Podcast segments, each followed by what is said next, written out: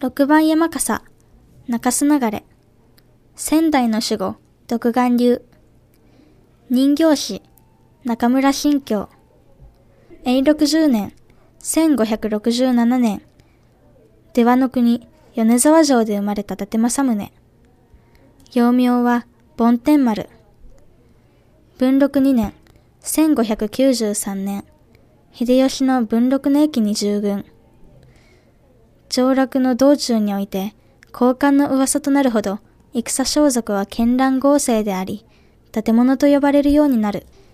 関ヶ原の合戦において、家康に従い、上杉景勝を討伐し、白石城を奪還した。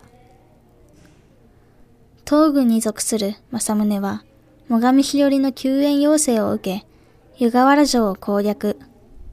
数々の軍政により、62万石となる。